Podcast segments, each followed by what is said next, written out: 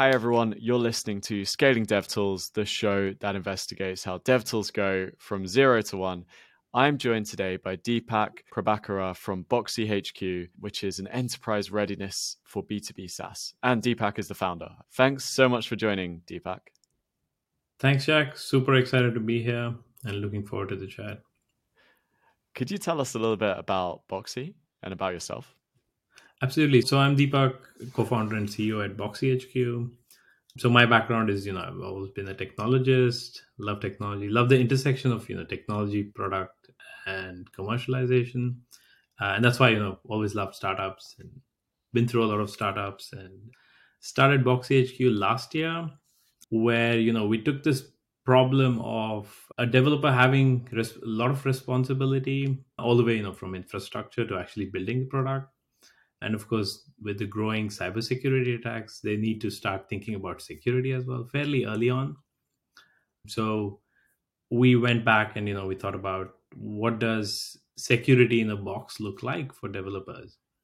And that's what we do at boxy hq we have building blocks that developers can pull into their you know code make it more robust compliant and secure. So in many ways you know we're like the stripe for developer security that's really cool. And I, I, can totally imagine a situation where like you're a startup, you finally get like an enterprise client, it's going through all the horrible legal work and stuff, and then you get these questions yeah. about security and suddenly it's all out of out of your depth. So and and then Boxy can come in and solve all that for you.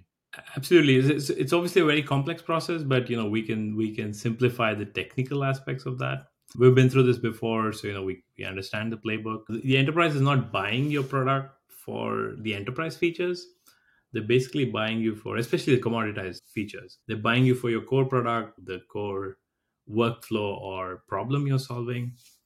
So everything else is kind of you know fairly undifferentiated. So if you think about their common ask it's enterprise single sign on that's the preferred way to get into your application. So it typically starts from there. That's why we started that as our first product and what we realized very quickly is, you know, startups want a more horizontal approach to it because they usually have two, three of these sort of features that are asked for.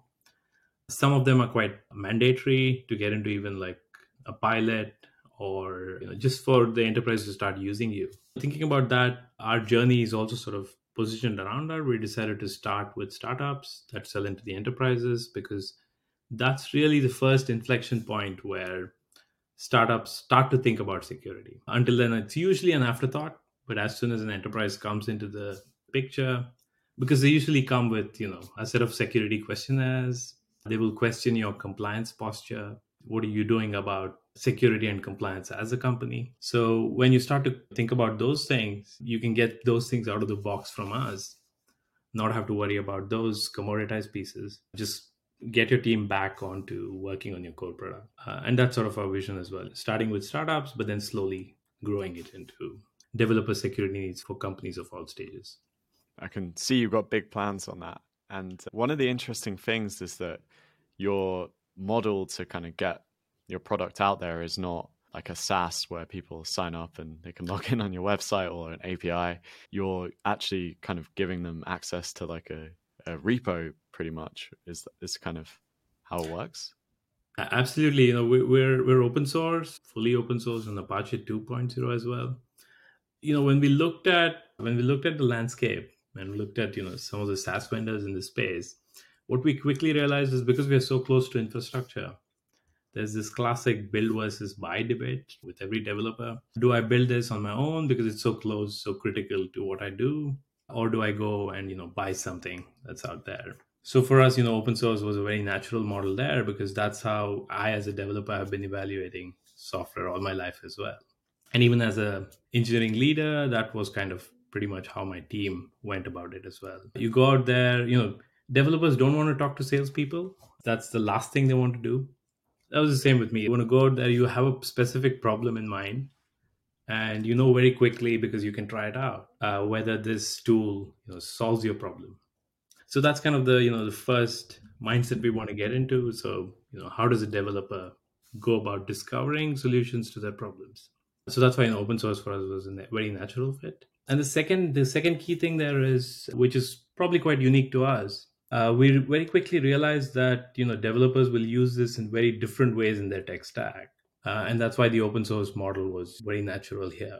For example, you know we fit into the cloud native world. You know, if you're deployed on Kubernetes, uh, we fit into you know a natural client server architecture. You know, monolith because you can basically embed our uh, you can embed us as a library, not just run us as a standalone service. So thinking about you know the the diverse ways in which developers build and deploy things, for us, you know, open source was was a key way to help them on this journey. Sounds like you've kind of gone for what developers actually want, and you've kind of delivered it in the approach that works for developers.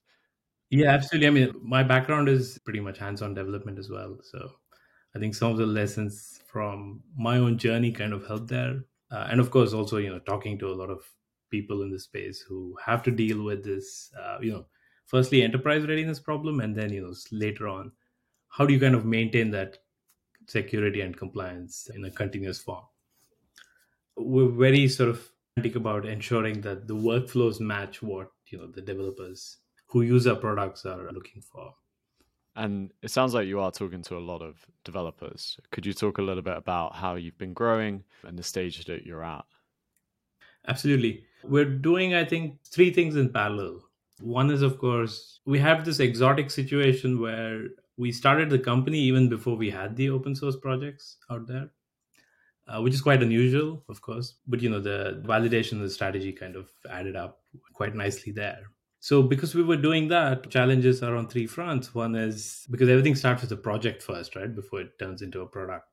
So, finding that sort of project community fit you know who are the people out there who will use it how do they discover us how do we want to build this community where do we find them what do they come in for and why will they stick around so that was kind of first sort of the challenge and the explorations around that.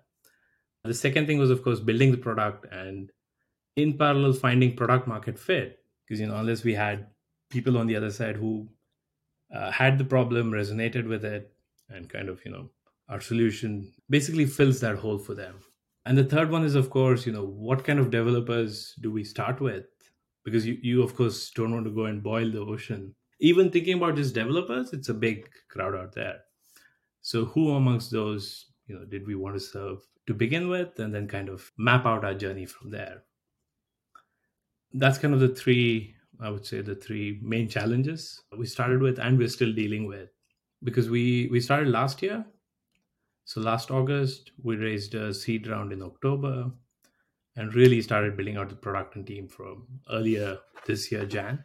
Uh, so that's meant, you know, we've spent about close to a year um, in the market on the problem. So still very early days, but those are kind of our, you know, our top challenges. And you mentioned in our previous conversation that you've been doing a lot of content recently. Has that been the main way that you've been getting people into into the funnel essentially? yes, absolutely. So yeah, very early on we realized that you know we we're not going to have the same kind of ad budgets that you know SaaS companies would because for us commercialization is intentionally delayed because you know we're looking for adoption first, looking to you know truly create add value before we you know add and create value before we try to extract any value from you know both community and product. So we've been building a lot of content, a lot of guides, targeted towards developers using various frameworks and looking for this problem of how do I, as an example, how do I add enterprise single sign-on to to this specific framework? So we've published extensive guides. We've looked at we've looked at a lot of complementary open source solutions out there and then integrated with those because that you know kind of gives us that initial audience that already has a framework, you know, an authentication framework, but does is missing that enterprise single sign-on piece. Authentication is already such a big challenge, right? You know, even with Auth0 and the big players, there's a lot of opportunity that's been left behind. And we've seen like a lot of these companies come out. So one challenge we had was do we go deep into authentication and compete with that crowd as well? But then we quickly realized that, you know, there's a uh, there's a lot of good solutions out there And by the time our customers come to us, they already have something in place. You don't want to very early on try and displace anything. It's it's very challenging. It's challenging enough to get them to adopt your product.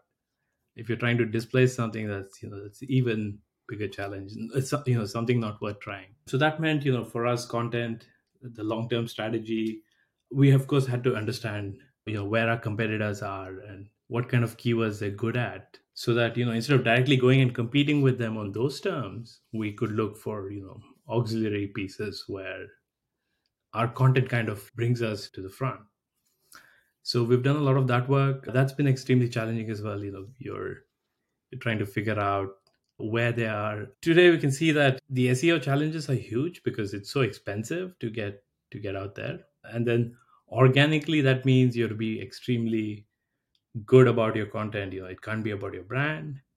It's got to really be about the problem because google is extremely good at adding those sort of cheeky pieces of you try to do a competitor comparison or you try to be exactly where your competitor is so that's been a lot of trial and error there around content and what works well and what doesn't did you do it all in house your content Yes, absolutely. So we're very specific about that because the problem with outsourcing is you if you know specifically what to write about and you know how, it's very easy to outsource. But we, because we are targeting developers, it's very hard to find people who you know have that mindset. They really need to know what you know what is being done there. So that mix of extremely technical articles but at the same time you know kind of being mixing that up with you know the the seo pieces is very tricky. So we have to kind of rely on our own expertise around this. Mm. so all of the content we do is in-house um, directly related to a lot of the code that you know code walkthroughs that we do. We haven't tried videos yet. That's on the pipeline you know youtube is really the second largest search engine after google. So we do know that there's, there's a lot of opportunity there but that's something we haven't been able to try because of time. Youtube is a very exciting place i think. Absolutely. How have you been distributing the content that you've produced? Places where developers usually get together popular ones are hacker news. Uh, hacker news actually has worked really well for us because it lets you engage with the audience there. Of course, trying to promote your brand, but you're trying to kind of lead that discussion around what is useful out of that, either that content piece that you've produced or a question you're asking there. So Hacker News has been extremely good because it's not just about distribution, but you're also trying to get some insights. And they're quite engaged because you know they'll they'll come in and talk to you about it. Uh, it's good to get the opinions as well because they're quite opinionated. You can sort of push the boundaries of the kind of controversies you want to create uh, which then of course with the intention being to you know lead into interesting discussions around it. So hacker news dev.to has been great. Uh, it's quite new but a lot of you know long form content there that works very well guides especially. We uh, reddit has been fantastic as well. Of course uh, the tricky thing with all this is how do you seed your own profile? Because typically you will get blocked if you're trying to do too many promotional things. Uh, so it's a healthy mix of you know going out there with content that is not yours, using the discussions in all these channels quite nicely. You just ask a question, and you know, uh, as long as you quite you're structuring the question well, you get a lot of engagement on the back of it. Uh, so that's kind of been our strategy around this. A bit of social media, but not so much. Twitter has been good because of the hashtags that you can kind of target. And we've also been using Twitter for sort of a bit of you know guerrilla marketing. We we have some keyword alerts and when they pop up we kind of go in and, and try to be useful there first. But sometimes you know we're just throwing out boxy hq out there. Uh, we use a lot of memes as well. They work out quite well. Our product is called SAML Jackson you know SAML because of the protocol. And then it's a nice play on sam l jackson. So we use a lot of his memes from pulp fiction. Great. we're obviously big pulp fiction fans internally. So giving it a humorous way of getting your message out there what kind of terms are you monitoring on Twitter to kind of pop up in? Very specific technical terms like you know SAML single sign-on, SAML SSO, OpenID Connect, which which is quite broad. And then we kind of look at then look at the tweet and what they're talking about. Uh, sometimes it's not relevant, so you have to kind of look through it before it's you know it might be talking about something that's not related to you. single sign-on itself is quite a broad term, and because we only do enterprise single sign-on, there's a lot of confusion with you know what we do. A lot of lot of times, uh, prospects have approached us, but it turns out they were looking for a more generic single sign-on solution. Whereas you know we're very specific about what we do there which is connect to providers like okta azure active directory etc so those kind of keywords we're trying a few tools now that promise to do this monitoring across wide range of channels because now we do it separately on each channel. So reddit hacker news and hacker news is more of you know going out there and searching for it and of course twitter has been good with we use tweetdeck so it's quite nice to to get those alerts so, and it's like you personally kind of would just be like, hey, I can help you on this or. Exactly. So me and my co-founder were kind of you know out there, and then we we post as ourselves, of course, not from the company account or anything. So the company account is more just the presence as opposed to doing too much around it. Off late, we've been trying some of those controversial thread-like discussions. you know, we want to be seen as people before before Boxy HQ, the brand. So it's predominantly been me and my co-founder kind of going out there and starting discussions or you know trying to get into those threads that are interesting. It's such an interesting topic, and it's like something I'm always on the podcast kind of searching for is these like you know mythical kind of growth hacks where you can just do all this stuff, but it's like all, everything you're doing just sounds like you have to have a lot of expertise and a lot of willingness to put in a lot of effort and kind of grind and just going out there and like really engaging with people. Uh, and you know we're on that quest as well, right? Like, what is that viral? This one is there a formula to it? But the reality, I think, is just consistency. Uh, so we try to do you know on a weekly basis because for us, really, product and distribution, everything else is noise. And because we're far away from having a brand, not many people know about Boxy HQ yet, of course. But for us, it's like just reversing it, right? Wherever we are, people will see us, maybe, you know, grab their attention. And then on the back of that, you know, it comes back to Boxy HQ. So that's kind of been our this one, right? It's a grind to kind of go there, find out are they talking about you? Can you plug yourself in? But in, in what form? It's pretty much like this the classic cold email outreach that you do, right? It's very tricky in the beginning, but you kind of start getting a hang of it. Um, so yeah, I, w- I would say it's more consistency and grind than anything else. You slowly start to realize what resonates, and you can you know double up on those sort of things. But basically, a lot of experimentation and being in these you know specific places. Mm. Oh, I did forget Stack Overflow as well. Great for you know this sort of dev tool because people are searching for those questions, just all those things. So you know you can kind of be very useful there without trying to worry about your your brand or product. Yeah, I always think like that would be an incredible way to just grow is just sit on Stack Overflow and help people. But it's it's such a hard thing to do. Absolutely. It's, it's very time consuming as well. But I think it's it's super useful because I mean the the reality is that it's not your solution that's important, right? It's the problem. So for people out there, it's the problem is the key thing. So if you focus on that, then you know you can, slowly and you get those insights as well, right? We've made so many changes to our products on the back of even people who have not used it, who just come in or used it in the past, and you know say look at it and suggest that, oh, did you think about this, or you know, did you think about this way to look at it? So that way, it's even though these things are time consuming, it it basically is a lot of customer discovery and customer insights as well, and not just distribution. So in many ways, you're kind of getting to interact with your potential customer base on these forums. So that's the way we look at it long term. Uh, not just about you know getting your content or getting your product out there, but also understanding what they're looking for, how they're looking to solve this. Helps you streamline your developer experience around around your product. That's really cool. Thanks so much for joining. It was really interesting, exciting to like kind of listen in on your journey. And I think there's very bright things ahead for Boxy. Where can people learn more about Deepak and about Boxy? Thank you so much, Jack. It's been a pleasure. We are on boxyhq.com. You know, come in and have a look at, at our offerings. We've got great guides around these topics as well. We're also on Twitter at boxyhq. And of course, you'll find us on LinkedIn as well. Uh, and of course, our, you know, the most important thing, our GitHub repository is also at Boxy HQ, where you can find all our, you know, products for, uh, on an Apache 2 license. Amazing. Thanks, Deepak. And thanks everyone for listening. We'll be back again next week.